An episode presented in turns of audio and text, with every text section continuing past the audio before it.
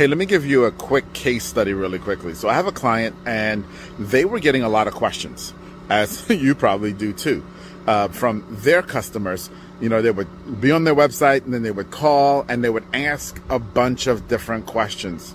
And what they realized was people were asking a lot of the similar questions. But what would happen is, let's say there were ten questions that people were asking all the time. Somebody may call in and ask three. And then a week later, they'll call back and ask three more. So here's what they did. They took those ten questions and they recorded those questions as videos, the answers to those questions as videos.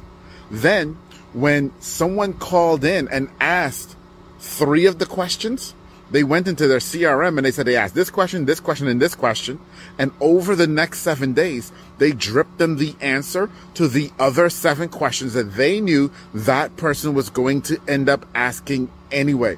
Think about that for a moment.